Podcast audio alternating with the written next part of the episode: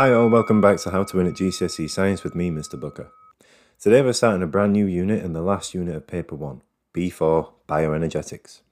If you have any plants near you, or if you can see any plants outside, consider pausing this podcast to nip over and say thank you. Even give the plant a little cuddle if you like, because if it wasn't for those very plants, life as we know it wouldn't exist. Plants are unassuming beings who to look at don't seem to do much.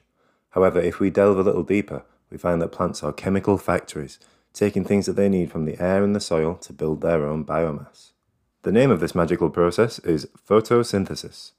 The word photo comes from the Greek language meaning light, which is why you'll find it in other words involving light, such as photograph or phototropism. Synthesis is the fancy word for making something, so photosynthesis simply means making something using light. This is almost correct, as light energy needs to be present for photosynthesis to occur, but remember that it isn't used up as a reactant and it isn't produced as a product. To show this, when we write the equation, we write the word light above the arrow in the middle. So without sunlight, plants would not be able to photosynthesize and so couldn't survive. And without photosynthesis, we wouldn't have any oxygen or glucose that we need to survive. It almost makes sense that most ancient civilizations used to worship the sun, including Egypt, Rome, and Greece, as without it there would be no life on Earth. To figure out the reactants for photosynthesis, we can think about what plants need to survive. They need carbon dioxide from the air, which enters the leaves via small holes called stomata, and they need water which they absorb from the soil using the roots.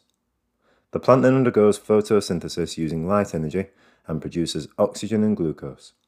So just think about that for a second. From simple water and a fairly unreactive gas in our atmosphere, and only 0.04% of our atmosphere is carbon dioxide, plants can make glucose and oxygen, both things we need to survive.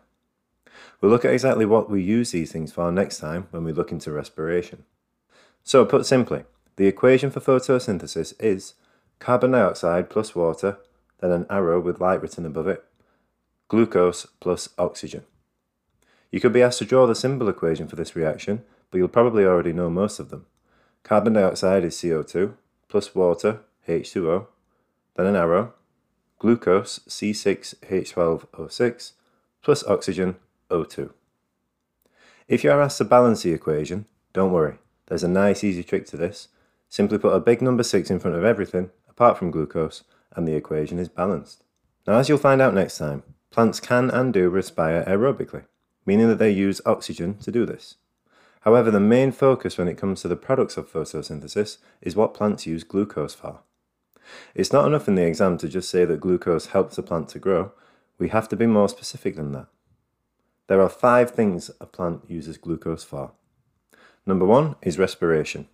As we just mentioned, plants respire, and every type of respiration uses glucose to release energy. More on this next time. Number two, cellulose. You might remember from an earlier episode that plant cells have a cell wall. This cell wall is made of cellulose, which is a long strand of glucose molecules stuck together. This gives the cell wall strength but also flexibility, which is very important for the structure of a plant cell. Number three is protein. Glucose can be used to make amino acids, which can then be used to build proteins. Proteins also require nitrate ions, which are absorbed from the soil by the roots. Glucose can be stored as starch. Starch is insoluble and very compact, meaning it's great for storage. And number five, glucose can be stored as fats or oils. As with any chemical reaction, we can measure the rate of photosynthesis by measuring it over time.